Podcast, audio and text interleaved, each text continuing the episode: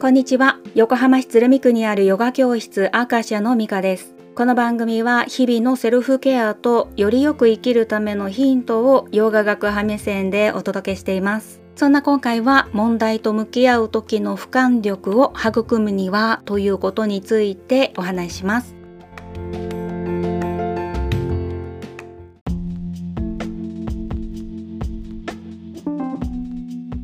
私たちが過ごしているこの世つまり物質世界での前提っていうのは必ず変化するということなんです。での私たちが苦しみに感じることの一つが変化だから何かが変わる時ってどんなことであれストレスを伴ったりするんです。だから悪い変化みたいな何らかの問題に直面するとそれはもう結構な痛みがあるものなんですよね。そんな時に0100で物事を捉えるっていうのはかなり危険な傾向でそういった両極端さに陥る状態をヨーガスートラでは直面している問題に私たちの思考が密着しているっていうふうに表現します。だから一旦問題から物理的あるいは思考的な距離をとって俯瞰することで全体像が見えてくるんですよね。そのことで選択肢が見えてくるんです。で選択肢が見えてくると希望が持てるようになるからその希望が行動を後押ししてくれてそうなると問題はもはや問題じゃなくなっているかもしれません。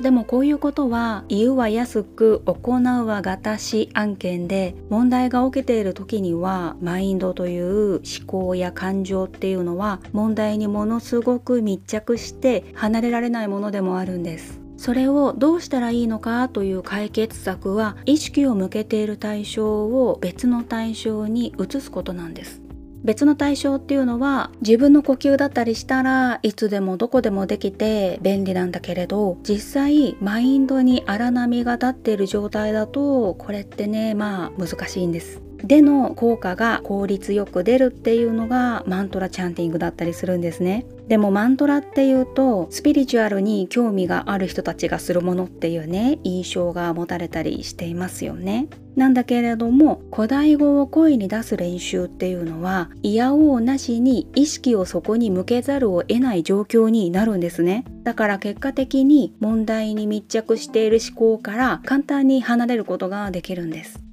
こういうことって体験しないとね伝わらないことでもあるからオンラインの無料クラスにご参加いただけたらと思います。詳細はショーノートをご覧くださいね。で考え方や気分を切り替えるためのマインドセットっていうねアイディアも聞いたりしますよね。でもマインドセットっていうのは浅いレベルの作用にはね効くかもしれないんだけれども根本的なものの見方とか考え方っていうのはね思考レベルよりももっと深い場所の作用だっていうふうに古典では示されてるんです。このことをビッグニャーナマヤっていう風に呼ぶんだけれどもここに作用するのがマントラチャンティングでもあってマインドセットでは変えられない根っこにある考え方の癖みたいなものが変わるんです。それも後からふと気づくみたいなね変わり方であれ前だったらこういうことがあったらこう考えてたよね。でも今は違うなっていう自分の抱える問題にフォーカスして改善するっていうよりかは気がついたら通り過ぎてたみたいな変化だから痛みが伴わないんです。だから私が実感している良くなるための変化っていうのは苦行じゃないし修行でもなくって唯一求められるとしたらやり続けることとそのやり続けるためには信念が必要かなっていうことぐらいなんです。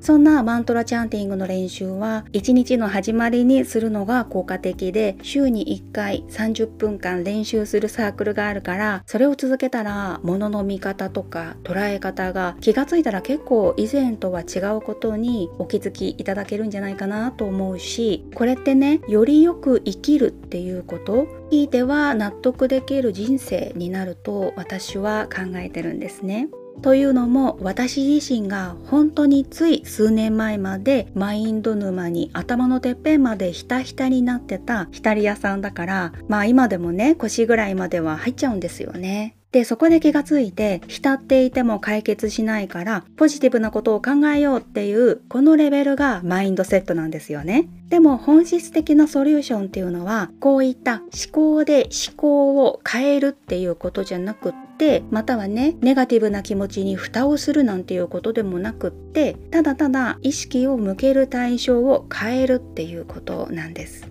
単純なことで言うとお風呂に入るとかお散歩でもいいし踊るでもいいし何かね身体的なことが手っ取り早くってまあ大切なことだから繰り返しになるんだけれど新たな思考で塗り替えようとしてもうまくいかないかすぐにまたふつふつとネガティブな対象が表面に浮かび上がっちゃうものなんですね。それがマインドの修正でもあるから思考でどうにかするとかいうことじゃなく意識を向ける対象を具体的な何かに移すことが有効なんですね。だからの身体的なことがおすすめなんです。マントラチャンティングっていうのも実はねとっても身体的なことだったりします。声を出したりしますからね。でさらにね根本的な解決は呼吸法。すごく大切だしマントラチャンティング。これも絶対なんです。まあでもそれは私の経験だしあとはね私が信じているからっていうところで別の何かが有効だったらそれでもいいし何らかの解決策を持つっていうことが人生をサバイブすることだからこうしてお話ししてみました。それではまた来月の1日にお会いしましょう。ミカでした。